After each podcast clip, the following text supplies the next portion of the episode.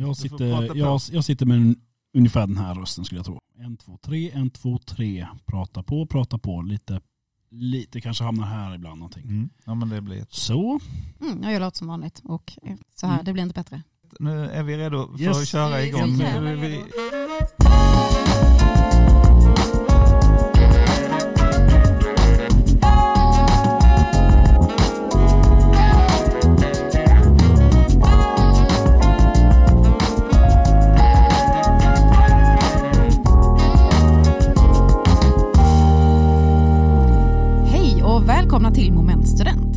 Karin. Och jag heter Olof och idag har vi med oss Henrik Wahlström. Välkommen. hej hej, tack så mycket. Så kul att du kunde vara med. Mm. Berätta lite om dig själv Henrik, för du, du är ju väldigt stor på Instagram till exempel. Vi har fått också, detta är det namn vi har fått från flera studenter, att Mm. kan ni inte ha med önskemål. Henrik Wahlström i podden? Kul. Mm. Och från medarbetare Ja. som bara, ska ni inte ta kontakt någon gång? Kom igen. Det är ju skitkul. Ja, så du skoj. önskade att vara med här. Mm. Det är ju fantastiskt. Vem är du, om man inte känner till Ja. dig innan? Ja men eh, precis, Henrik Wahlström heter jag och jag eh, är regissör och producent och jobbat mycket med tv och sådär. Men eh, är väl mest igenkänd som någon slags Instagram-profil nu för tiden. Eh, där jag har ett konto som har över 100 000 följare och där jag pratar väldigt mycket om bland annat psykisk ohälsa. Mm. Ehm, men också väldigt mycket om eh, feminism, genus. Jag håller på att läsa massa gamla, jag har samlat på mig oerhört mycket gamla tjejtidningar från 80 och 90-talet Mm. och sådär som jag håller på och läser med liksom dagens ögon. Mm. Ehm, bygger konstiga saker i lego, recenserar Bamse-tidningar. Alltså jag gör allt Ja. möjligt. Alltså jag tenderar att snöa in på saker något oerhört. Så att jag blir lite intresserad av Bamse, då ska ha alla nummer som har getts ut någonsin. Oj. Och, Oj, oj. och samma sätt liksom med de här tidningarna och så här, kompletta årgångar. Och så så att jag, jag, har, jag tenderar att djupdyka i grejer hela tiden. Okej. Och det har visat sig vara väldigt lämpat för Instagram. Mm. Att kunna, det blir liksom sådana här eh, långa rader av inlägg på olika teman som jag då har valt att kalla för parader för jag tycker det är ett svängigt Mm. ord bara. Ja. Men då blir det så Tjejtidningsparaden och ehm, ja, väldigt massa olika Legoparaden och Ikea-paraden och massa olika. Men anledningen att jag sitter här nu är ju då för att jag pratar om psykisk ohälsa ur Mm. ett första persons perspektiv. Därför att jag har valt för ett drygt år sedan att gå ut öppet med att jag har en bipolär sjukdom Mm. som jag lever med. Mm.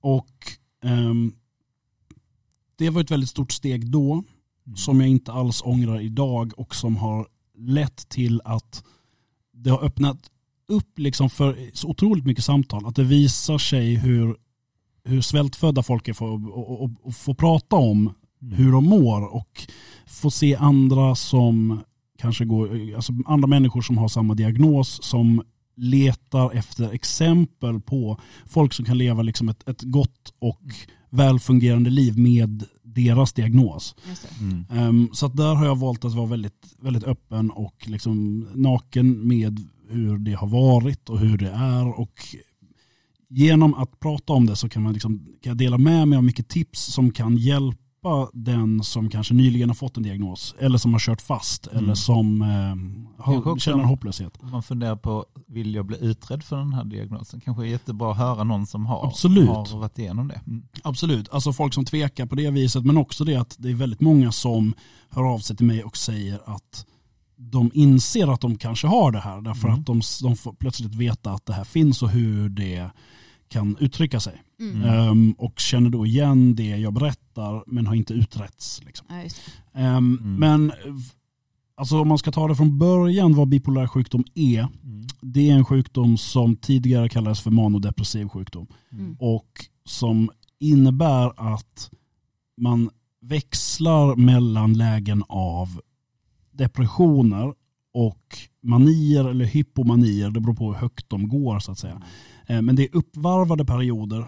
Ehm, Då man är väldigt aktiv eller väldigt eller liksom Ja. kreativ eller igång eller... Ja, alltså jag brukar försöka, jag jämför det med, alltså de flesta vet vad en depression är. Mm. Alltså det är en väldig avsaknad av energi, det är en pessimistisk syn på tillvaron, eh, orkeslöshet ehm, och ett, en, en hopplöshet. Mm. Mm. Medan mani eller då hypomani är motsatsen till en sån depression. Alltså det är en oerhört optimistisk syn på tillvaron. eh, ett överflöd av energi, att man känner att man inte behöver äta eller sova utan det liksom finns, Mm. det finns mer energi i kroppen än vad man någonsin kan göra av med. Um, och en, en hoppfullhet Mm. hela tiden. Och den där hoppfullheten och optimismen kan då vara eh, förödande den också. Man tänker ju, låter det ja, det låter som att man vill, Ja, man vill wow. vara i det läget, absolut. Och, och det Mm. finns också väldigt många som, eh, som till exempel har olika sorters kreativa yrken som så att säga drar nytta av de här höga perioderna i den mån man kan hantera dem. Eh, därför att idéerna bara sprutar ur en del. Eh, och för mig har det ofta varit så att jag har fått liksom massor med saker gjorda och liksom bra saker händer. Men det svåra är det att det finns ingen eh, det måste ta stopp någonstans. Därför att, Mm. att leva på det viset, det klar- klarar inte kroppen av. Nej. Ehm, utan det är liksom som att man kör någon slags sprint. Och man vet, det, det, så här, det är kul så länge man, man springer så fort man orkar, men det kommer ju ta stopp då. Det går ju inte i längden.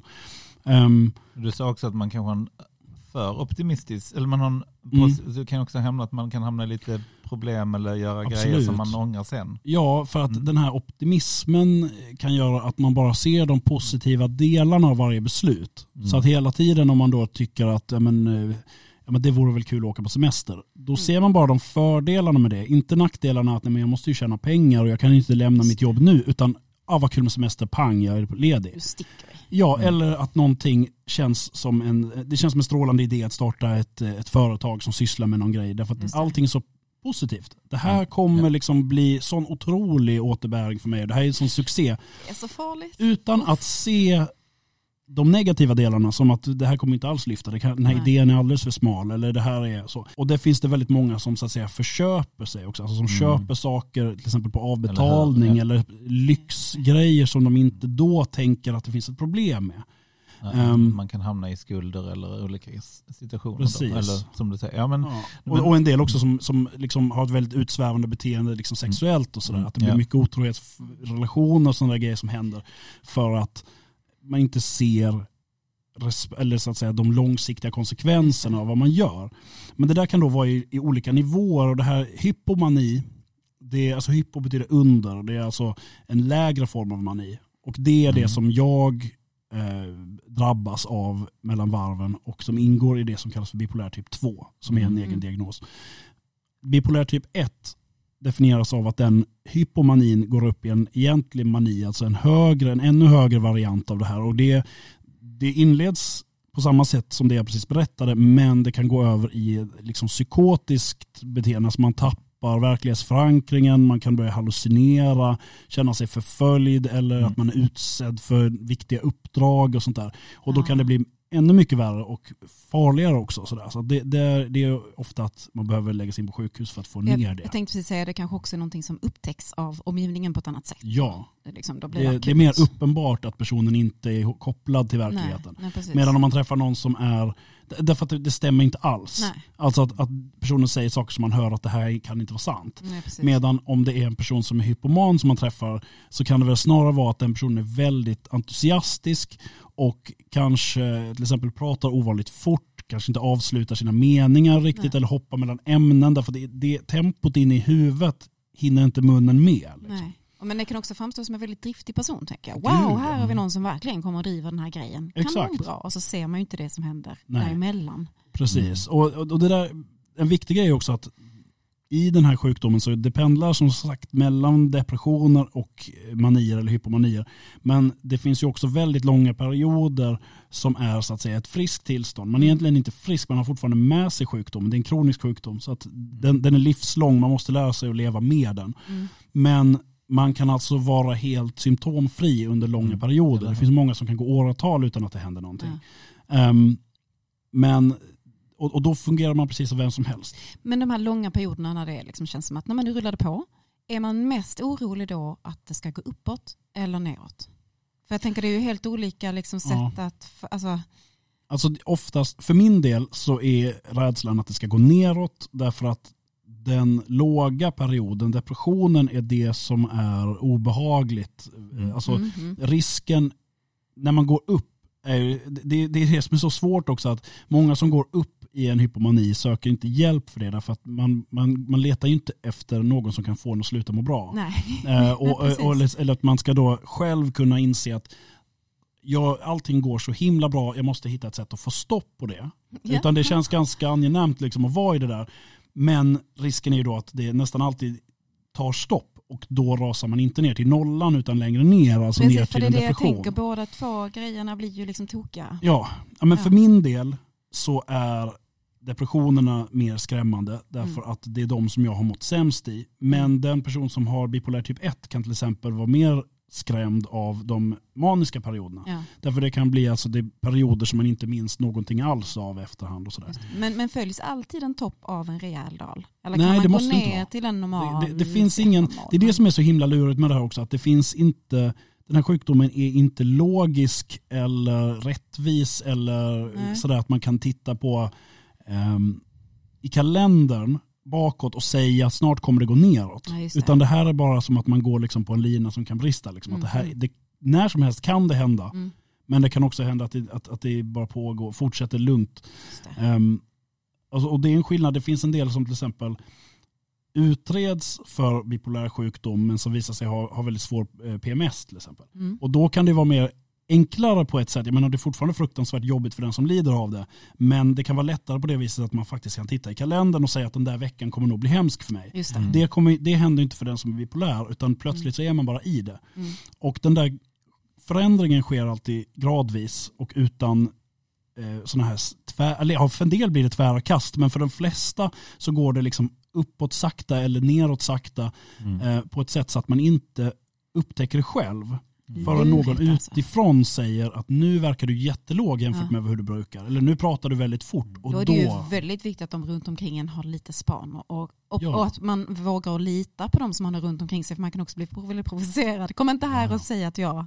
Gud, ja. liksom. Alltså jag, det, jag brukar jämföra det med att, att leva med diabetes. För det har Ja. väldigt mycket likheter. att Det är ett fysiskt fel som gör att, att kroppen inte kan producera alla substanser som behövs för att Mm. hålla en jämn nivå i kroppen. Ehm, och därför så måste man hålla koll på sina nivåer, koll på sina kurvor, att man inte blir för hög eller för låg och sen så använda sig av medicin för att stabilisera det eller för att motverka nedgångar och uppgångar. Och det är också likt diabetes på det viset att det är jättefarligt om inte folk omkring får veta att det finns. Därför att när det väl går illa så är det jätteviktigt att folk vet att det här är någon person som har diabetes, nu vet vi vad vi måste göra. Eh, och på samma sätt att någon märker att den här personen är speedad, hyper, inte sig själv och är bipolär, eller har en Mm. bipolär sjukdom. Då plötsligt så blir det att det här kan inte bara vara gå hem och lägg dig utan vi måste, liksom, han, han eller hon behöver få hjälp. Ja, precis.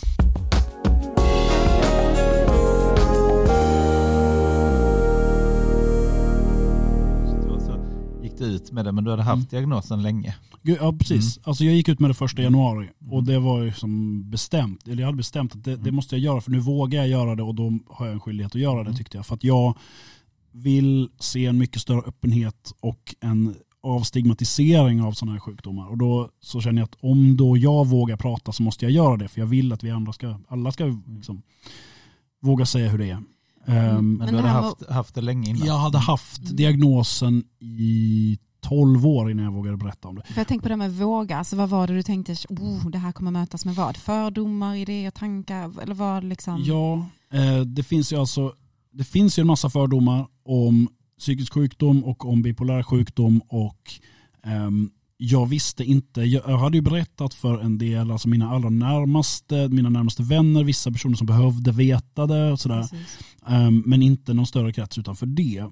Ehm, och det handlar mycket om att inte bli dömd på förhand, inte bli ehm, kanske sedd som opolitlig eller någon det. som inte är värd att ehm, satsa på för att Mm. det här är, och- och det påverkar, det är liksom också att min karriär tidigare, att jag har hållit tyst om det så länge har varit också för att jag har liksom varit frilans och hela tiden ett jobb leder till nästa, väldigt korta projekt, nya sammanhang hela tiden. Mm. Ehm, och då var jag rädd att ha någonting i någon slags, på någon slags minuslista som skulle få folk att välja någon annan framför mig. Just det. Du fick bevisa det på nytt hela tiden för att få nytt jobb och Exakt. nytt jobb och nytt jobb. hade man kanske, Mm. tänkte du att de kanske inte hade valt det? Men, Ja, okej, men tänk det- om han blir sjuk mitt i det här. Eller, Ja. eller, eller om det är... Alltså jag, exakt, att, eller att någon, eh, ja. Eh, Men i det här läget så kände jag att det fanns så mycket större värde i att våga berätta än vad någon karriärmöjlighet skulle vara. Alltså, jag kände lite att jag hade inte berättat för min chef då. Men Mm. Okej. när jag gick ut med det online. Liksom. Ehm, men jag kände att skulle responsen på det här, att jag väljer att, att berätta om mitt sjukdomstillstånd som jag aldrig blir av med och att det är liksom en, en, en stor grej för mig. Om de säger att ja, då vill vi inte att du ska vara kvar här för att du är du, då hade jag inte velat vara det i alla fall. Nej, eller hur? Och responsen blev ju tvärtom väldigt positiv. Mm. Att eh, vad bra att du liksom är öppen med detta och det har bara, jag har bara fått positivt på det hållet. Sen så eh, vet jag ju inte om det, om det finns folk som har tagit avstånd från mig på grund av detta. För att de har i så fall inte hört av sig. Nej, nej, så så det är jättesvårt att veta så. Men direkt negativa kon- liksom, kommentarer eller så, Ja, kommer det- de? Eller det, Ja men liksom, det finns ju en marginalt. del alltså. eh, alltså det, fin- det finns ju människor som har fått för sig att allting som har med psykiatriska diagnoser att göra är någon slags trend och att Mm. det är någonting som man berättar om em, för att skapa sig en identitet det, eller att det här, finns, det här är uppmärksamhet, uppmärksamhetssökande och sådär. Men jag menar det finns ingen, det finns ingen logik i det därför att det finns så mycket, mycket sätt att försöka få uppmärksamhet och att, att gå ut och säga att man har en livslång psykisk sjukdom som sitter på, på WHOs lista över de tio mest handikappande sjukdomarna i Ja. världen. Det är ett jättedåligt sätt Ja. att försöka få uppmärksamhet och liksom försöka då, så skulle jag låtsas ta mediciner? Eller vad är det? det är helt absurt. Men det finns de som tycker så. Och Ja. som också som, men, men det handlar ju också om, om okunskap. Alltså att folk som då säger att ja, men, ja, det är ännu en av de här liksom, bokstavsgrejerna. De hittar Ja, på så det. mycket nytt. Mm. Men det här är ju en sjukdom. Så, alltså, jag vet att de, de första nedskrivna som jag upp, alltså, hittade Mm. eh, referenserna till bipolär sjukdom är från någonstans mellan 30 och 60 efter Kristus. Ja. Det är liksom så sjukt gammalt. Och eh, det finns skrifter från, från Kina på 1500-talet där de verkligen sätter fingret på precis vad det här är Mhm. för någonting. Det har säkert funnits väldigt, väldigt länge. Ja, Det har säkert eller- funnits jämt. Ja, sen, sen människan, ja. Och du, du nämnde så här, nu, det finns eh, ett och det finns två. Finns det fler? Finns det liksom, hur, hur mycket? Ja men det finns fler sorter. Ehm, Det finns ett och två som är liksom de grundtyperna så att säga. Men sen finns det till exempel olika så att säga, tillägg som inte är egna diagnoser men som är till exempel rapid cycling. Som är en sort som jag, alltså jag blev eh, utredd och fick diagnosen bipolär typ 2 och sen så med någon slags parentes kring rapid cycling och som jag sen i på egen hand under alla de här åren har insett att ja, men det är det som, som jag har uppenbarligen. Och det handlar om att man har mer än minst fyra perioder per år. Liksom. Ah, rap, så, att det går, det snabbt, går snabbare. Och det finns också ultra Mm. rapid cycling och ultra ultra rapid cycling. tror jag det heter. Som är, men då är det alltså att man kan vakna deprimerad och så vara manisk mitt på dagen och gå och lägga sig deprimerad. Jösses. Och det, det, det, det är liksom, ju då är det oerhört stormigt. Ja. Ehm, men för min del så betyder det att med de mediciner som jag har, som, alltså medicinerna är till för att stabilisera och för att kapa dalarna och topparna Mm, så att det inte mm. blir så stora svängningar som man kanske annars hade haft. Ehm, och som gör att jag kan så att säga leva mig igenom de låga och höga perioderna. Men de perioderna blir, eh, eller är för min del, kortare än många andras, Okej. men fler. Mm. Och det har också gjort, har jag ju insett sen, det är så intressant där, för att sen jag liksom gick ut och började berätta om det här, så har jag pratat om detta i så många olika sammanhang och med olika människor och eh, det- diskussionen har tagit vändor som har gjort att jag har insett jättemycket om mig själv. För att det är liksom, Jag har gått massa i terapi och sådär, men det här är någonting helt annat. Där man inser när man berättar om någonting, en ny vinkel på det. Och det, Ja. det som jag insåg allra nyligen nu, det, det var ju det här att ehm, jag, jag får höra att jag har en väldigt god sjukdomsinsikt så att jag vet väldigt tydligt mina egna tidiga tecken på olika sorters skov. Om det går uppåt eller går neråt. Jag känner Mm. igen saker så att jag kan försöka bromsa innan det blir illa. Mm. Ehm, men att det har jag ju lärt mig tack vare min rapid cycling-variant. Därför att jag har haft så många gånger jag har gått uppåt så att jag har börjat kunna lära mig det. Om man däremot har en, en, en, så att säga, en vanlig bipolär sjukdom som man kanske har två eller tre toppar under sitt liv. Då hinner man inte lära sig Nej. de där tidiga tecknen för man är bara med om dem en gång och sen igen efter två år kanske. Ja, just det. Då kommer det som en överraskning. Då, Då Eller var blir det tredje år eller Ja, så. eller exakt. Då, Alltså- då kan man också kanske hitta andra orsaker. Men det var då det här Exakt. hände eller, eller. Man, Precis, och, och det är ju också så att det kan ju utlösas av trauman, av konkreta saker, Mm. saker som händer som skulle till exempel göra vem som helst deprimerad, men att det då sätter igång någonting. Ehm, och, och även sådana grejer som till exempel att sömnlöshet kan trigga ett maniskt skov. Mm. Så att man måste vara väldigt, väldigt noga med sina rutiner när man gör det här. Så förutom medicin så är, det, är, är rutiner oerhört viktigt för den som är bi- bipolär. Mm. Ehm, därför att det är det som får, alltså att äta så mycket som man ska, inte Ja. mer eller mindre. Och Nej. att man sover rätt antal timmar. Jag har liksom väldigt sådär, jag går aldrig och lägger mig efter midnatt, aldrig går upp efter, ti- efter nio. Nej. Att jag Okej. har de där tiderna, därför att annars så, så går det åt skogen. Det Ehm, har du fått lära dig efter Ja, det lång, har jag, lång, jag, jag har mm. märkt liksom att när jag väl gjorde det, för det är också någonting som kan vara, för den som får den här diagnosen så, Mm. så krävs det ofta en livsstilsförändring. Mm, att mm. man börjar leva på ett sånt sätt som är inrutat för att fungera, för att minska risken för de här skoven. Ehm, och när jag väl fann mig i att okej, jag får ha ett lite tråkigare liv då, liksom. Ehm, alltså att, att ha det här lite mer inrutat, då minskade mina problem. Så då insåg jag att okej, jag måste sluta med det. Men, det, är men vär, när du, det är värt det då liksom. Ja, men precis.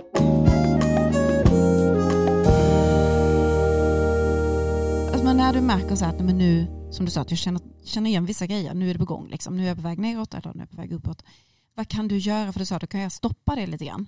Vad, kan, vad är liksom de här extra grejerna som du tar till då för att... Ja men det, det kan vara alltså ehm,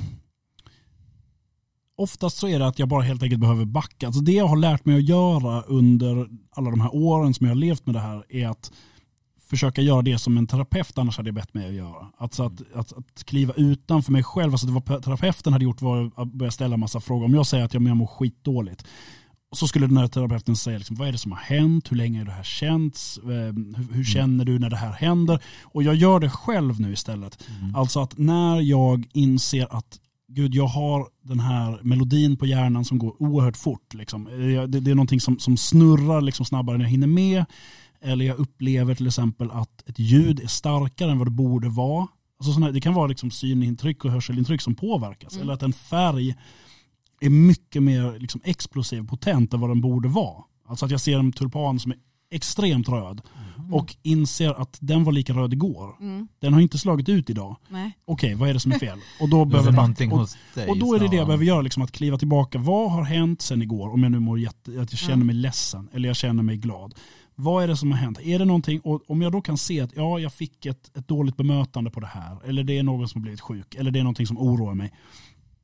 Då kan jag landa i att ja, tyvärr, men det är så. Det får jag bara ta den känslan, den är helt rimlig. Mm. Men om jag märker att det har inte skett någonting utifrån, eh, utan läget idag med den jätteröda tulpanen är detsamma som det var igår, då är det någonting med min egen kemi. Mm, Och då kan jag börja titta på sådär, okej, ska jag kolla liksom min dosett? Har jag tagit alla tabletter jag ska? Har jag sovit för lite någonting? Har jag sovit för mycket? Haft en dålig natt? Har jag, haft, har jag rört på mig? Jag måste liksom motionera. Ehm, har jag, alltså nu dricker jag inte alkohol längre, men innan så var ju det en grej såklart. Ja. Ehm, och ehm, försöka hitta sådär orsaker och liksom tillbaka in i det här nä- rutnätet. För där kan det hända då till exempel att jag, om jag då ser den här tulpanen och inser att okej men hur ser min hur ser mitt, mitt schema ut så att säga. Mm. Eh, och, och då om jag då kan börja så att säga spalta upp och skriva upp så där, vad är det jag har nu på gång och märka att jag har kanske tio parallella projekt som jag inte har tänkt på är ett problem. Därför att allting har bara känts kul. Varje grej jag tackat ja till känns roligt. Och sen märka att okej, det är helt orimligt att jag tar ett möte med ett bokförlag imorgon och skriver en bok ovanpå allt det här. Mm, Och mm. bara, okej, det, nu är det på väg att som spåra. Ja. Och det var det, var det som hände för... du det att nu ja. har jag för mycket på Det var för några månader sedan jag fick skriva liksom att så här, jag tror att det är bäst för alla att jag låter bli. Jag hör av mig Mm. till er igen. Mm. Ehm, Tack men. och tacka nej till sådana här saker. Att tacka nej till att ja, men jag hade jättegärna hängt med på den här grejen men nej, det, det, jag behöver varva ner. Just det. Och tvärtom kan det då också vara ifall det är så att jag känner mig jättenere att sådär, nej, jag får inte tacka nej till den här grejen. Ja. Jag måste ut och träffa människor som jag mår bra av, tanka energi, göra saker som jag borde tycka är kul. Ibland så lyckas man liksom lura sig själv, Mm. att man har roligt så märker man plötsligt att man har det. Mm. Ehm, Ja, det. och och den, den grejen är att, att sätta fart på mig själv. Ja, men att vara din egen ledare och styra dit du behöver vara. Ja, liksom. och hela tiden försöka ställa frågan, liksom, vad, är det, vad är det jag behöver, Mm. inte vad vill jag? För det är Nej, det som är grejen, det. att det är det här att hela tiden så vill man göra saker som inte är åt rätt håll. Därför Ja. att om man börjar känna sig lite trött, då vill man bara sova, sova, sova. Och Mm. för den som är bipolär så, så blir det att om man sover väldigt mycket så vill man bara sova mer. Och om man, om man inte sover alls så blir man mer och mer speedad och behöver mindre och mindre sömn. Och till slut Okej. så blir det, ja, det är, det är liksom inte en rimlig respons. Att om jag är uppe en hel natt så borde jag vilja sova jättegärna. Mm. Men istället så kan det bli att jag känner bara att, ja men vilken fart jag har nu liksom. Ehm, Men, men eh, du sa det, mm, du sa där Henrik att man blir lite tråkigare liv så. Kan du säga att de här rutinerna, eller som du sa nu du har med sömnen och du dricker inte alkohol och du gör mer mat kanske så. Men finns det någon, någon har du också upptäckt någonting med det som faktiskt gör dig det kan ju, är det någonting i det som är roligt eller är det bara en Ja. uppoffring eller kan du säga att wow det här var ju roligt också? Ja men det är framförallt värt det helt Mm. och hållet. Mm. Därför att det är de rutinerna och medicinerna och mediciner med, Mm. med rutiner, allt det där som gör att Mm. jag har ett, ett fungerande och lyckligt liv idag. Mm. Och det, är, det hade inte gått utan detta. Nej. Och det, det, det är så helt, helt avgörande. Men när jag fick min diagnos så levde jag på ett precis motsatt sätt från vad någon som har bipolär sjukdom Mm. behöver leva. Jag DJade på heltid och liksom drack gratis flera kvällar i veckan. Fortsatte liksom dricka eh, väldigt ofta, väldigt mycket. Och sov hur som helst. Jag kunde liksom ofta jobba ja, men 11 Mm. till 4 liksom på natten och sen så sova ett par timmar, sen upp i vanlig tid igen. Och, ja, så, kanon. och varva också att jobba dagtid också och blanda Mm. hur som helst. Och så, nej, nu kan jag sova i 30 timmar här och sen så plötsligt är jag vaken igen. Det där var liksom helt fel. Inga rutiner på det viset. I, väldigt mycket stress med att det finns ingen förutsägbarhet i jobbet.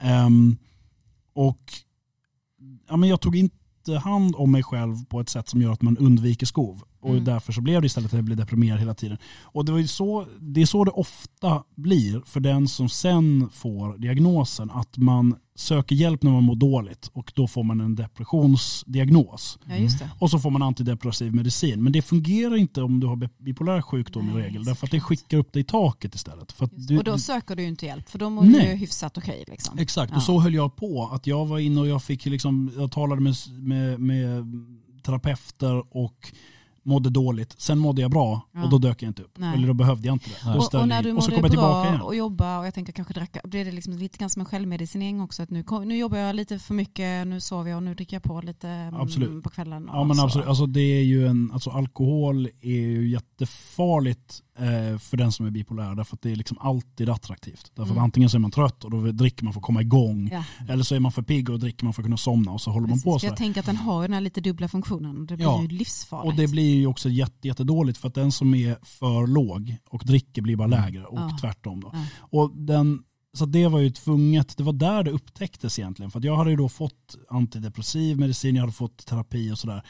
Ehm, och det var först när jag tvingades söka hjälp för mitt men alkoholmissbruk som det faktiskt var då. Att jag, började liksom, jag kom till en missbruksenhet Ja. och liksom började få medicin så att jag inte kan dricka och sådär. Mm, mm. Och då, ehm, då konstaterade de att okay, men det, här, det här verkar vara en bipolär sjukdom. För då kunde de så att säga kartlägga månaderna bakåt på ett sätt som inte hade gjorts innan. Alltså hur har det varit då, hur har det varit då? Och, och det, för då blev, allting blev mycket mer inrutat. Ja. Därför där skulle jag lämna, jag menar, det var ju leverprover och kissprover två gånger i veckan och sånt där. Liksom, det. visa att jag höll den här. Och genom att då kunna visa hur kurvorna då gick och hur Mm. jag var olika i energi och i eh, Mm. ja, uppfattning av om världen och sådär, Mm, mm. så kunde de väldigt snabbt se att men det här låter ju som att du är bipolär. Just det. Och då fick jag en ordentlig utredning. Men, men när skulle du säga att det igen, alltså för nu var det 12 år sedan? Var det så? Ja, nu är det väl 13 dagar. Ja. Och när du tittar tillbaka, 2008, 2009. när tänker du att du egentligen skulle behövt den här diagnosen? Ja, men egentligen så hade jag ju behövt det lite tidigare. Alltså då var jag väl kanske en sådär 26, 27 och sånt där. Eh, men, nej lite tidigare, 25. Det hade, jag hade nog behövt det, jag hade behövt det tidigare. Hade jag fått ett par år tidigare så hade det varit jättebra. Men Mm. det var nog först då som det kunde sättas en diagnos. Ja, Därför det var då okej. det hade liksom, så att säga, tillåtit spåra ur så, så Ja. att det var tydligt vad det var. Därför det är, det är också med tanke på er, era lyssnare ehm, som går på universitetet och sådär, att det är ofta en, en, en, en tid då man upptäcker bipolär sjukdom. Mm, därför det brukar inte blomma ut så att säga förrän efter 20-årsåldern. Nej. Det händer att det är, är yngre som får det också. Men, Men i regel så är det då. Och det är oftast så att depressionerna kommer och kan behandlas som depressioner men det är först de här uppvarvade perioderna som kan definiera att det är en bipolär sjukdom. Och de kan ofta komma där omkring. Ja. Men om, låt säga att du, du hade, liksom, de hade fått syn på detta innan. Hade du kunnat ta emot det då? Hade du kunnat ändra din livsstil? Hade du kunnat göra det som behöver göras? Eller tror du att det hade blivit en diagnos som hade bara fått finnas och som du inte hade kunnat riktigt ta till dig? Ja, alltså jag är inte alls säker på att jag hade tagit, alltså när jag fick diagnosen så tog jag inte emot den heller. Nähä. Alltså Ah, när jag okej. fick den så, så tvärvägrade jag lyssna på det därför att det skulle för, förstöra allt. Ja, just det, Därför du att sa det var jag, DJ till jag, exempel. jag liksom Ja. le- levde ju ett liv som inte alls var kompatibelt med det och jag Nej. vill absolut inte få någon slags stämpel. Och framför allt så är det en jättetung diagnos att få för den som får det därför att den är livslång. Och Ja. det är någonting som den som, är inne, precis, den som är inne för, för att försöka få hjälp har ju sökt hjälp för att de mår väldigt dåligt och vill då veta när går det här över och att då få veta att nej du hör till de procenten som inte går över för. Det är liksom supertungt Ja, att få veta det. Så, så men när polletten är att det här, okej, jag fattar Ja, skit också, nu får jag bara leva med det och lära mig ja det. precis. Jag, liksom, jag krävde att andra skulle få titta på det här, få en second opinion av andra Okej. läkare, att folk skulle titta på det som jag inte ens har träffat. För att jag börjar tänka att jag kanske har lurat någon eller inbillat någon. Alltså att Okej. mitt uppträdande på något sätt har gett mig en felaktig diagnos för den kan inte vara rätt. Liksom. Nej, nej gud. Ehm, och, och det där, jag vet inte riktigt hur lång tid det där tog.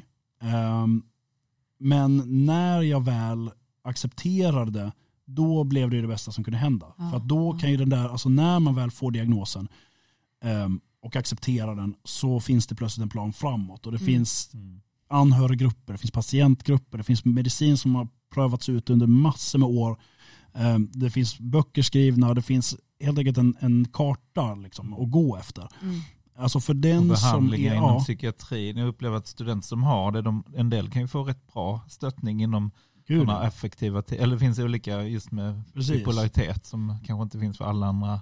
det är, jätte, det, det, finns mycket stöd för det. det är jätteviktigt och jättebra. Så den som har sjukdomen i kroppen men vill undvika att få en diagnos, det är verkligen jättedåligt. Därför att det hjälper ju inte dig på något vis alls. Alltså, om du ändå skulle ha fått diagnosen så är det mycket bättre att få den. Ja. Därför att det, annars, alltså det, det är som att gå runt och ha ont i benet och inte vilja åka in och röntga det för tänk om det är brutet. Alltså för att du, du måste få veta det för att annars kommer det här inte bli bra. Nej. Ehm, även om du får då ett besked som är liksom att ja, men det här är så illa som du hade trott. Ja. Eller att du misstänker att du har en cancer någonstans. Du måste in och kolla det därför det är då du kan få den hjälp som behövs. Ehm, även om det är ett otäckt besked att få. Ehm, Och det kanske kan, som du sa, det kan ta tid innan man accepterar det, men det, det, det, det kan ja. behö- behöva jobbas med. Mm. Precis, alltså att, att ehm, det var väl också det att jag inte kände att jag hade några, jag hade inga heller positiva förebilder Nej. som kunde visa att det här går att leva med. Alltså det finns en jättelista över kända namn som har bipolär sjukdom eller som har antagits ha haft det eller som har det. Eh, och Det är kanske ingen munter ja, lösning men det- hur det har gått för Ja, men grejen är den att det är, det är en imponerande lista därför det är så fullt av genier. Alltså Mm. det är så många stora namn inom musik, litteratur, teater och sådär som har alltså skådespelare jättemycket kreativa yrken som har gjort fantastiska liksom, livsgärningar. Men det är samtidigt så väldigt många som har slutat tidigt. Ja. Ehm, och det, är, det finns liksom ingen det finns ingen pepp för mig att få veta att Vincent van Gogh var bipolär. Därför att han mådde dåligt Just hela det. livet och sen tog han livet av sig och Ja. sen blev han känd. Mm. Det är liksom inte ett liv jag vill ha. inte vill Och, ha. och inte liksom. heller liksom att ja, men, så här, Jimi Hendrix och, och sådana här. Eller folk som, som lever med det, alltså, som är stora idag, alltså, eh, Jim Carrey till exempel. Eller, okej. eller sådär. Mm. Och då, det hjälper mig inte så mycket för det är för långt bort. Ja. Utan det jag kände att jag kunde bidra med genom att gå ut med detta var att visa att det finns någon nära och som lever ett ganska så vanligt liv Ja. och får det att fungera. Ja, men Det är också liksom att få mycket höra närmare. att det faktiskt funkar. Alltså, Ja, jag, jag, ja. Jag, är, jag lever på, det funkar, jag har en vardag, Och jag har ett fick- jobb. Och liksom. Din karriär, fick, du fick göra lite andra grejer, du har, men du har barn, du har, du har förhållanden. Alltså du har liksom, Ja. Ditt liv har liksom rullat på på ett sätt som du kanske inte hade gjort om det hade gått illa på ett annat sätt. Tänk, Ja, ja jag. absolut. Alltså min, mitt liv idag är ju mycket, mycket bättre än vad jag hade kunnat föreställa mig då.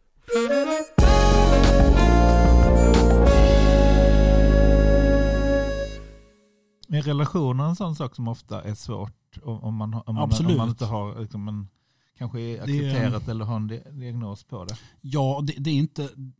Det behöver inte räcka att acceptera det. Man Nej. måste ju lära sig leva med Ja. det här. Och så att säga, det låter väldigt duktigt när jag säger liksom hur jag kan hantera mina perioder. Men man ska komma ihåg det att under massor med år så kunde jag inte alls göra det. Nej. Utan det är först nu när jag liksom har kommit väldigt långt i det här som jag känner att jag kan prata om det så här utifrån. Och ha en, en, det, här, det har tagit jättelång tid att, att Mm. kunna se på mina känslor och upplevelser utifrån. Därför att det är inget det, det är ofta lättare för omgivningen att se hur de här svängningarna är än för den som lever i det. Mm. Därför att för den som har det så är verkligheten bara lika verklig jämt.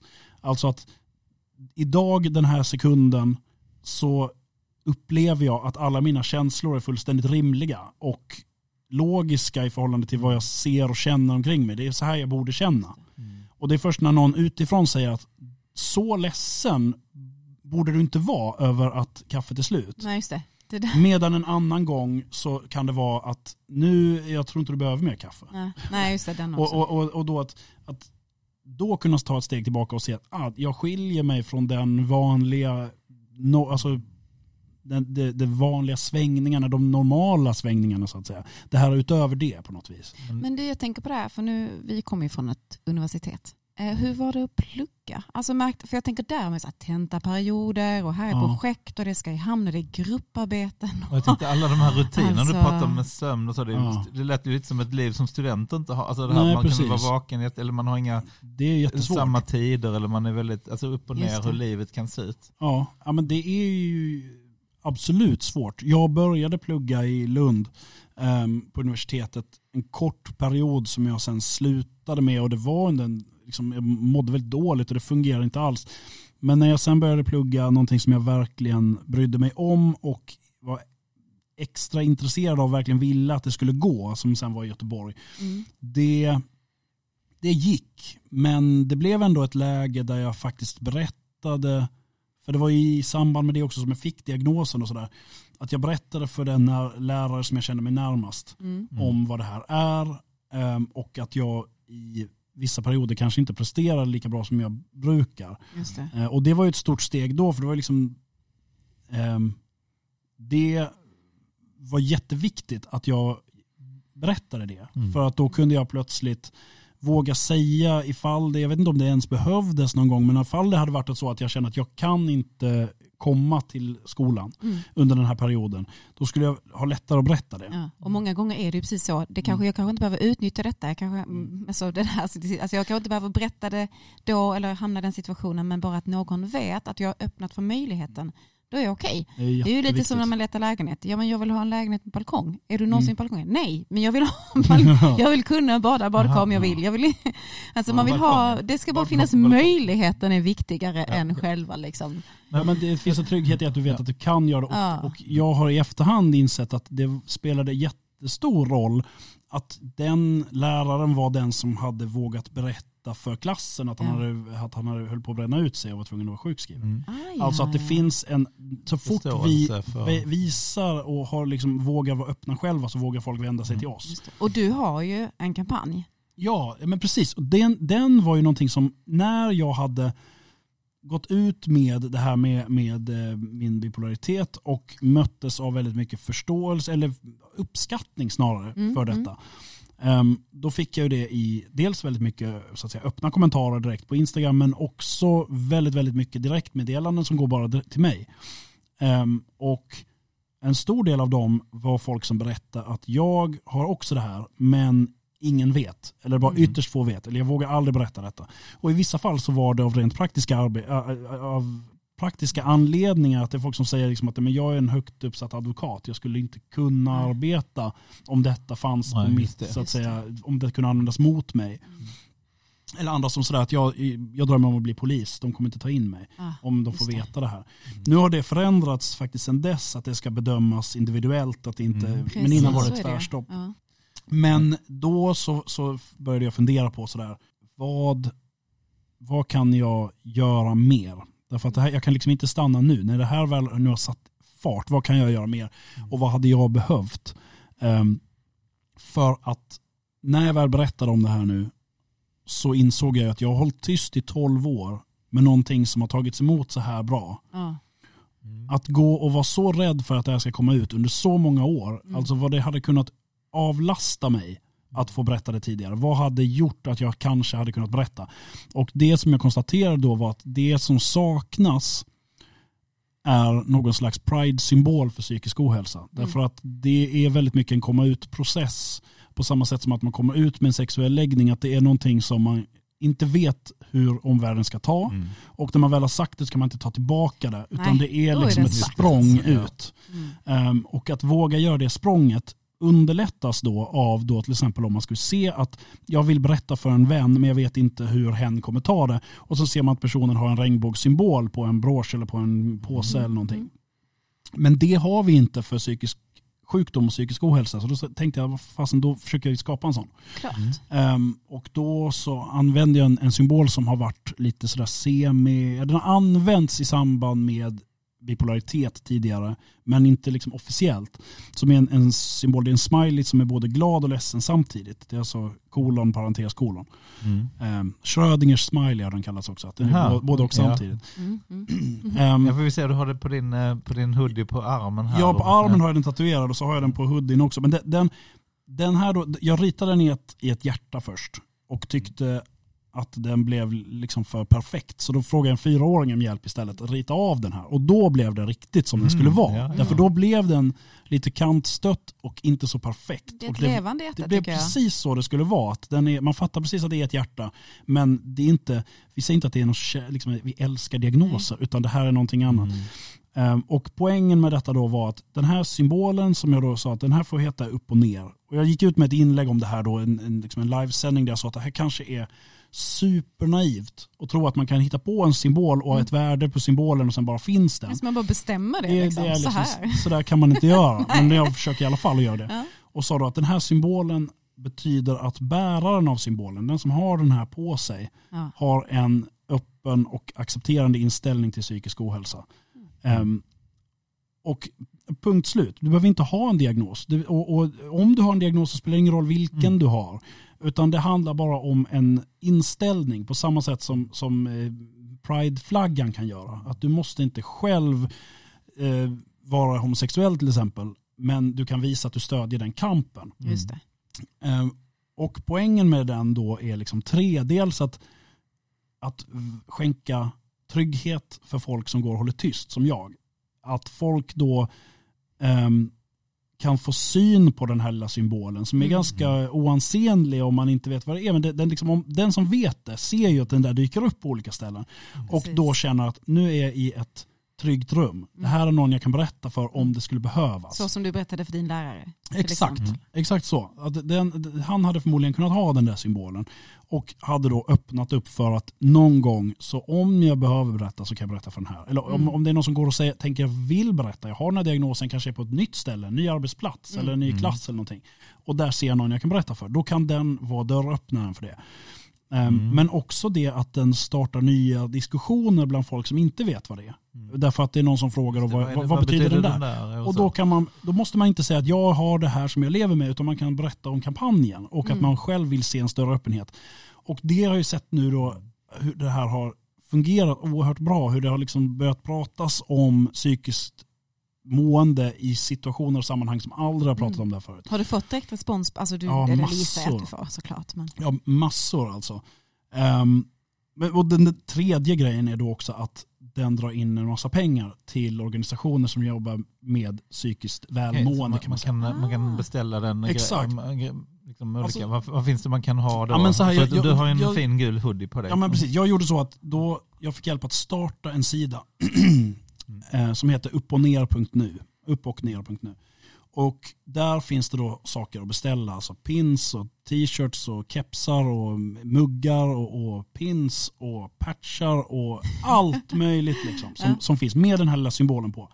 Och den, ehm, all vinst som genereras av det skänks då, först var det till Järnfonden som, Mm. jag, som jag skrev för att jag tyckte det, det passade bra då.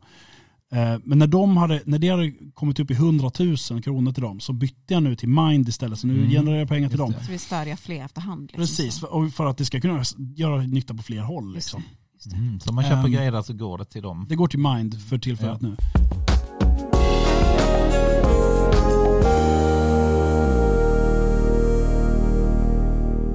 Det, det är så mycket rädsla som finns bland folk som har diagnoser att, så att säga, chefen ska få veta. Mm. Och om då chefen är den som visar upp att ja, men jag har liksom, antingen med en sån här symbol att jag är öppen för sånt här eller vågar berätta att jag själv tampats med mycket ångest eller sådär så Mm. öppnar det upp för att de under ska våga prata. Och det finns ju bara att vinna på det här därför att de här människorna hade ju mått sådär ändå. Det är Ja. bara att man håller tyst om Men det. precis. Ehm, Så att bara att, att kunna säga orden kan ofta göra att det också känns lättare för att Ja. man inte bär det själv. Och nu hoppas vi att vi har nått ut till massa studenter tänker jag. Tänker du något råd till oss kuratorer? Vad ska vi tänka på när vi möter? Alltså Ja. liksom hur, vilka frågor, eller vad ska man, vad Alltså ska man tänka på att fråga om? om? Om jag möter folk som, jag vet inte om de Ja, har men, någon men, diagnos, men om det, om det så, ja, men det, det kan ju vara värt att fråga ifall det är en person som har till exempel kommer in med problem som liknar depression. Ja. Att alltid fråga om tidigare liknande Mm. episoder. Har det här hänt förut? Mm. Eh, och om det har gjort det, då fråga har du upplevt liksom en uppvarvad känsla? Hur? Eh, och någon annan gång, det behöver inte vara precis före, det behöver inte vara precis efter, men överhuvudtaget att personen kan kanske ha haft en period som de inte riktigt kan förklara. Alltså varför jag var så orimligt intresserad av sportfiske under en månad och brände så oerhört mycket pengar på det och sen var det helt ointressant. Just det, just det. Ehm, Sådana, sådana leta efter det, även inte bara, ja, för det kan ju jag som kuratör, men då var det ju, verkar ju funkat bra. precis. Ja, det det var var kul kul att du att har ett intresse. intresse. Ja, Precis, precis. att Det är liksom- jättebra att du har haft ett men att du inte precis. var deprimerad och så. Att det är lätt, Exakt, lätt men- att vi men om man- fastnar i det här, bara det, liksom det som när det går ner. Ja, Mm. precis. Men att, att då hitta det där, har det varit en orimlig glädje eller energi? Mm. Att, att personen inte alls kunde sova till exempel. Eller att personen slutade äta. Eller att personen gjorde av med väldigt mycket pengar. Mm. Eller blev väldigt eh, extrovert på ett sätt som inte är likt dem. Eller eh, oerhört kreativ. Eller Mm. har plötsligt bara sket i skolan ett tag, skrev en bok på en månad och sen var den tillbaka. Så, så titta efter det här, liksom, inte bara när det går neråt, utan vad händer emellan? Ja, och hur det ofta återkommande är det? Och det här behöver inte vara en riktigt så att säga stor hypoman eller manisk period utan även om det bara är en liten kulle över den nolllinjen så är den jätteviktig att se. Därför att det, de här perioderna, de höga och låga perioderna är sammankopplade så att om du bara får de här små topparna så kommer det betyda att du kommer gå ner igen längre fram. Mm, mm. Och då kan man liksom försöka förebygga det. Då behöver man någonting annat än de här antidepressiva som puttar upp en. Ehm, så det är väl om man ska så att säga, leta Leta efter efter det. Ehm, men annars generellt så tänker jag att det är jätteviktigt att inte ehm, så att säga värdera folks lidande. Alltså att, Ja, att inte försöka om någon kommer in och som inte har en bipolär sjukdom, det är uppenbart att det inte är det, att då inte göra att ja, men det finns många som har det mycket sämre. Eller att, eller att så här att det här är ingen... eh, Nej. Men för att, jag, jag, Nej. menar, jag har mötts av just sådana här att, Oj. jaha, har du liksom har du en diagnos så har ju jag något mycket värre. Alltså den här grejen som försöker vara peppande liksom, på något ja. sätt. Alltså försöker vara liksom att men du verkar alltid så glad. Eller Ja. det, allting ser jättebra Ja, ut. Eller, eller att det där kan inte vara så illa. Den grejen är, blir precis motsatt då. Att, att det känns som ett, eh, Det. ett, att man inte blir trodd eller att det blir bag- bagatelliserat. Mm. Eller, Eller till och med misstrodd kanske. Eller liksom, misstrodd att, till och med, ja. hur liksom. Mm. så det är ju såklart. Och det, alltså en, en bra kurator ställer, ju- säger ju inte så. Men det finns väldigt många som gör det och som inte är kuratorer också. Som Mm. kanske Mm. möter, Ja. om man möter någon på sin arbetsplats som är nere och så personen säger att, att jag är, har varit väldigt nere. Ja. Och, och möts då att ja, men det är alla ibland. Ja, det kanske är som ett försvar också kan jag tänka Ja. om man inte riktigt vet hur i hela friden ska bemöta det här. Det här blir Precis. obehagligt eller det här kändes läskigt. Ja, men jag, jag kör till med någonting. Vi är väldigt dåliga på att bemöta negativa nyheter Mm. utan att försöka lösa dem. Oftast handlar det egentligen bara om att lyssna Ja. och säga oj, jag hör vad, du, vad tufft du har haft det. Eller Ja. bara liksom validera eller ge tillbaka. Precis, alltså för att ja, men, precis, för den som berättar att de mår dåligt är väldigt sällan ute efter att personen ska ha något magiskt trick som får Mm. att försvinna utan Nej. bara att kunna dela bördan med någon. Och det kan vara särskilt tufft när det kommer till eh, till exempel bipolär sjukdom och andra kroniska sjukdomar därför att den inte försvinner. Mm. Alla vill ju gärna kunna säga att ja, men det där går över Mm. eller att det är någonting som redan har hänt. Att ja, du har varit utbränd, nu Mm, hur? tillbaka, Ja. du har haft cancer, nu är den borta. Men att, att berätta att man är bipolär är mer som att säga att jag kommer gå in i väggen. Mm. Alltså att, och, och, och som Ja. blir mycket svårare för någon att hantera. Att Mm. ja, men det går nog bra ska du se. Det, det vet jag ju att det inte kanske gör. Utan, utan då är det bättre att sådär säga att ja, tufft, ta liksom, hör av dig när du vill. Mm. Alltså det är mycket bättre. Mm. Ja.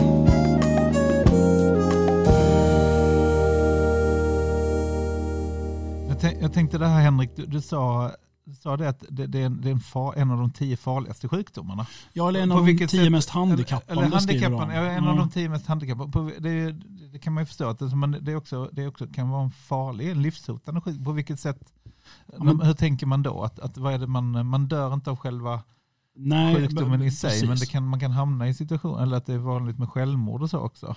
det är ju en väldigt farlig sjukdom det här och eh, därför att det finns en sån hög suicidrisk. Mm. Det är så många som uppåt 20% av alla som har sjukdomen som avslutar sitt liv i, i, i förtid. Mm. Eh, och långt mycket fler som försöker. Mm. Ehm, och det är också en väldigt tydlig indikation på att det är värt att ta på allvar och inte tro att man ska klara Mhm. det själv. Ehm, och sen finns det också såklart mycket farligt beteende som kan triggas av även Mm. de hypomana perioderna. Ja, eller att folk får en, en försämrad riskbedömning till exempel. Ja, att man, och, och, och en, väl också risk att man hamnar i missbruk eller självmedicinering. Eller Absolut, så. jättemycket. Ja, och då är Ja. det ju farligt i sig också. Ja. Nej men det är väl viktigt. Sen är det, är det ju också den statistiken baseras ju, jag tänker det händer ju mycket också med både hjälpen och, hjälpen och stödet. Så det, Mm. man får ju hoppas att den siffrorna framöver och i Sverige kanske då att vi blir, blir bättre och bättre på att ta hand om det här också. ja, absolut. Och jag tror att den ökade öppenheten kan göra jättemycket nytta där också. Därför att Mm. något sånt här är väldigt mycket tyngre att bära själv Mm. än om man kan prata om det. Och många som tar sitt liv gör ju det också i ett, i ett läge där det är fullkomligt hopplöst och en väldig ensamhetskänsla. Liksom. Man och det finns också, det är också en, en, en farlig period precis efter man fått den här diagnosen. Därför att Ja. många söker hjälp därför att de mår väldigt dåligt. Och att då få veta att det kommer bli så här igen även om det blir bra Mm. ehm, kan göra tufft, att det blir väldigt tufft. Där tänkte jag på du, du är ju ambassadör för Mind, eller Just hur? det. Ja. Och det är en, en eh, som nu mera finns då dygnet runt, att man kan prata eller chatta med någon. Precis. Och just om man känner sig så bottenlöst ensam eller, eller är förtvivlad och, och Mm. liksom och så. Det, Det är ju toppenbra. Mm. De, har väl, de har flera olika hjälplinjer som är värda att, att ringa till. Dels då självmordslinjen, Mm. men håller på att starta upp nu också livslinjen som ska vara för den som inte känner sig självmordsbenägen men som vill prata och behöver prata. eller hur? Ja. Nej, men det är jättebra att tänka på. Om det är någon som lyssnar här som funderar över att, eh, du har ju redan sagt att man det är bra att be och kolla upp om man har diagnos. Men om man sitter och funderar här, men oj, kan det vara något jag känner igen? Eller jag, jag känner någon som jag, oh det där stämmer ju på Ja. min kompis eller min syrra. Eller, Ja men eh, låt dem vad- lyssna på det här avsnittet Mm. till exempel. Mm. Alltså om det är något man känner igen hos någon annan. Ehm, det finns också en bra hemsida som är bipolarguiden.se till exempel. Där har de Ja, mycket samlat information på ett lätt läst sätt. mm. Ehm, Så börja ta reda på lite. Ta reda på Mm. mer och kolla och en jättebra grej då, om man misstänker att man har det här Mm. och att man kanske skulle behöva utredas för det, det är att, att börja skriva alltså en, en humördagbok. Ah, alltså ja. för att hålla Mm. koll på hur man själv svänger och det finns appar för det och sådär, men Mm. man kan göra det bara med papper och penna också. Att så att säga när man går och lägger Just sig det. betygsätta dagen. Mm. Hur mycket energi har jag haft? Hur, har jag haft mycket ångest? Har jag Mm. haft? Alltså försöka helt enkelt sätta en punkt på Mm. ett spektrum. Just Om man är noll eller minus eller plus. Därför att de där punkterna blir en linje till slut. Ja. Alltså det blir ju en Mm. kurva och då kan man börja se om det här är någonting som pendlar. Om man är på väg neråt eller på väg uppåt och sådär. Och för att det kommer de också förmodligen be om om du söker hjälp för det här. Att, att, att göra det. Så det är bara att börja göra det i god tid. ut de sista tiden? Ja, okay. Så det är en jättebra Det är grej att grej. kolla på det. Och kan man komma med det i handen så har man ju Ja, kanske men precis. så, Jag har- så jag här har- tänker jag, Ja, kan det vara, kan det så. vara så? Och sen också att, att det kan vara jättebra att ha med sig en anhörig till ett sånt möte. Ja. Därför att det är ofta så att den personen kan svara på ett helt annat sätt än vad Mm. man gör själv. Och min upplevelse är också att när man pratar med någon och man är ja, men det, det är mycket känslor investerade och man är lite orolig och rädd, att man liksom inte hör. Alltså man hör vad den andra personen säger men man kan inte riktigt omsätta det. Så att Mm, efteråt kunna säga, du, när läkaren sa det här, alltså, hörde du riktigt eller har jag Just det. förstått? För man är, för man är ja. liksom upptagen av upplevelsen. Ja men så det, lite råd. Att Det kan ju det, vara. Att skriva humördagbok, kanske ta med sig någon. Och att, att, Mm. men det, sen är det ju som, i, om man inte har någon kontakt så är det ju vårdcentralen man alltid Mm. börjar.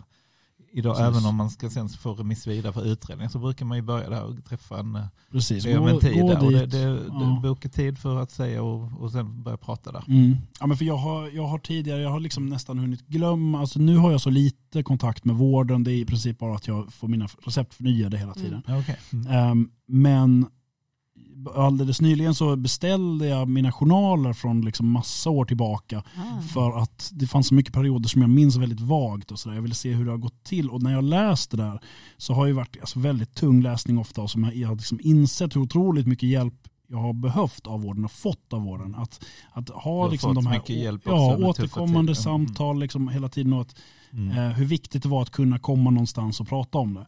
Mm. Ehm, att inte försöka lösa det där själv. Nej. Ehm, så det är väl liksom tipset, försök inte fixa det själv, försök inte undvika om det är så att du får en diagnos. Utan ta då, öppna då upp för att det här kan stämma Mm. och vad, vad det finns då att lära sig av det. Just det. Sen är det väl också som jag, vi som kurator, du, du sa det innan att man kommer, man går kanske när man mår dåligt men sen börjar man må bättre och då slutar man komma. Och det, det är med, med, men jag blir också glad, en del studenter som kommer faktiskt, men nu mår jag bra men jag brukar ha de här svackorna. Ja, bra, nu, då blir man ju glad för då kan man ju prata Bra, då kan vi liksom innan du är nere i en djup svacka, då, då hinner vi titta på det hur det ser ut. Ja, Jag är tänker också, finns det risk att man säger, ja, men nu mår jag ganska bra så nu slutar jag med medicinen? Det är Är jättevanligt. den, det är liksom, den är vanlig? Ja, Okej. det är jättevanligt. Och, Att man inte ser det liksom på riktigt så lång sikt som man behöver, typ livslångt? till Nej, nej men precis. Utan att folk, folk slutar för att de känner att nu är allting under kontroll eller det är till Ja. och med ännu bättre. Uh, allt, allting är, är toppen, nu behöver jag inte det längre. Mm. Ehm, eller börjar ifrågasätta sin egen diagnos också. Att Mm, den nog mm, inte stämmer för att jag mår ju så bra. Ja. Ehm, och så. Och det, det är väldigt lätt att börja ehm, få för sig alltså en, en, en bild av sin egen sjukdom som inte stämmer. Ja. Ehm, som är jättelurig. Det ligger, ligger lite i, i, i, som du säger, den här bilden av att man, man, Mm. man har liksom lite olika syn om man är negativ eller positivt ta- tankesätt Ja. så kanske man börjar då leta på, hitta, hitta andra Ja, det, lösningar. det, det där är, alltså jag, det, det är väldigt många som har jämfört bipolär sjukdom med att det är som att, att åka berg och dalbana, att det går upp och ner, upp och Mhm. ner och sådär. Men när jag har funderat mer på det där så, så, så tycker jag inte att det stämmer, utan jag tänker att ehm, den där berg och dalbanan, den ser man först i retrospekt. Det är först när man har varit igenom det som man kan se den här linjen och hur det har gått upp och ner. Utan själva att li livet med bipolär sjukdom är mer som att stå i en hiss som hela tiden ser likadan ut. Men Förrän man upptäcker tecknen. Ah, Alltså Mm. att det krävs att någon berättar för dig att du har åkt ner flera våningar. det. Eller att man själv får syn på den där displayen som visar att shit jag är på liksom fjärde våningen. Ja. Ehm, därför att omgivningen känns likadan och lika verklig hela Mm, tiden. mm. Det är inte så att man kan se ett stup där framme eller att nu kommer det snart Nej, gå uppåt. Nej, för du är ju i dig själv. Du är ju du. Alltså, Jag, jag, jag, bara, jag är helt liksom, det är min egen verklighet Ja. som är omkring mig hela tiden. Man behöver liksom ha lite check, check av det. Ja, vad roligt att höra. Vi har pratat om viktiga saker Henrik. Och, och hur känns det? Har det varit kul? Du som är så van eh, så här, ljudtekniker och poddar. Och, eller du har varit Ja. med på tusen poddar. Vi är nya på det. Men var jättekul att vi kunde få träffa dig. Ja det var Och, och vi, vi brukar ha en fråga på slutet här med de Precis. som vi har gäster. Jag vet Mm. inte om du är sugen på det. kör vi. Jag tycker jag temafråga. Ja, Ta, ta en knapp Då där. har vi en knapp. Vi, vi har fyra olika knappar. Vi bara lottar här och så får vi en knapp.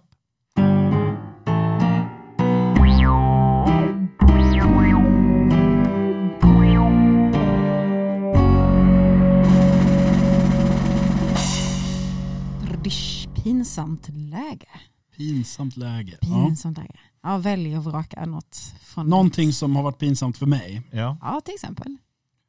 Ehm, Har du varit med om någon pinsam situation? Ja, jag har varit med om massor med sådana här jobbiga. Men, ja, men en sån riktigt jobbig situation var när jag pluggade, nej jag jobbade till och med på ehm, eh, Artisten i Göteborg, Högskolan för scen och Mm, musik. mm. Jag gjorde teatermusik och teaterljud och sånt där för föreställningar.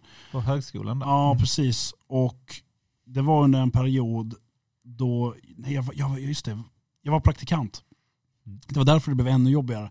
Jag var, jag var praktikant och hade en Det är- Det är handledare. jobbigt att vara praktikant. Ja men det blir, man är ju i en sån där situation där man liksom hoppas att man ska få förlängt och Ja, jobba där sen. Liksom. Och det gick ju bra till slut men under den här perioden så var jag praktikant. Och hade eh, fått liksom, mitt jobb den dagen var att jag skulle mixa, alltså ljudmixa en, en konsert. Eh, och jag hade fått eh, möjlighet att sitta i en väldigt fin studio på artisten som jag skulle sitta och jobba i. Och jag försov mig. Mm. Och liksom riktigt ordentligt. Så att jag märkte bara, skit, nu, det här, nu har jag sumpat det här. Liksom, att jag inte, nu väntar de på mig där. Så att jag liksom bara skyndar mig till artisten så fort jag bara kan och in där och upp på det här rummet där de här andra teknikerna finns och inse att de är inte där. De är inte, de är inte, på, de är inte på plats idag. Nej. Det är ju fantastiskt. Eh, för att då är det ingen som har märkt att jag är sen. Just det, perfekt ju. Mm. Så att det, det är ingen som vet att jag är försenad utan båda två var ute på andra uppdrag någon annanstans. Mm. Så att jag liksom bara vänder och sen så ner då i, i den här korridoren där den här studion ligger. Eh, och då ringer den här personen mig som är min handledare och frågar så här, "Jaha, hur går det? Och jag sa att ja det går jättebra, jag har kommit igång här liksom, det går så fint så fint. Men du Ja, har men inte varit bra. inne i studion? Nej, jag har inte varit inne i studion än. Och så, nej, men det, det går jättebra. Eh, och sen så lägger vi på och sen kommer jag fram till dörren och inser att jag inte har nyckel. Åh. Utan den nyckeln har han. Nej. Så att jag vet att jag, jag har precis pratat i telefon med en person som står liksom över mig och som, som är min handledare. Och du är igång Och jag har precis berättat att jag är på andra sidan av en dörr som han har nyckeln till. Och Så att, så att det var bara att vänta ett tag och sen så här, hur sjutton är förresten, kan kan jag få jag, låna nyckeln till studion? Hur kommer jag Ja, runt det hur här? gjorde du det då? Jag tror att det var så att jag, jag, jag blev kreativ där och ringde och sa att ja, nu har jag, jag började med att jobba från min laptop på kontoret. Just det. Så att jag har liksom gjort Såklart. förarbete i några timmar nu. Eh, Men det men, har du nyckeln? Så det blev aldrig någon slags reprimand för det där men det var riktigt Åh, men det räcker ju med att man känner det själv. kallt och känna på den där liksom- dörren och bara märka nej, jag kommer inte in här. Usch, ja. Ja det var jobbigt. Men det, Mm. men det löste sig. Du var kreativ och löste Ja, det, men, jag- men du var panik där ett tag att du skulle sumpa hela Ja, jobbet. Ja, men det är väl Ja. det som händer när man blir så här pinsam, man tänker att det ska få enorma konsekvenser. ja. Ja. Ofta Ja, kan man ju lura runt det lite. Men ja. ja. Ja, Ja, Men men vad kul, men vad roligt. Ja. ja. Men vad, ja, då Ja, tänker då vi, du har tusen idag. saker, du har ju så många projekt igång så du har saker att göra. Du får kuta runt. Men tack för att du var med Henrik. Så Mm.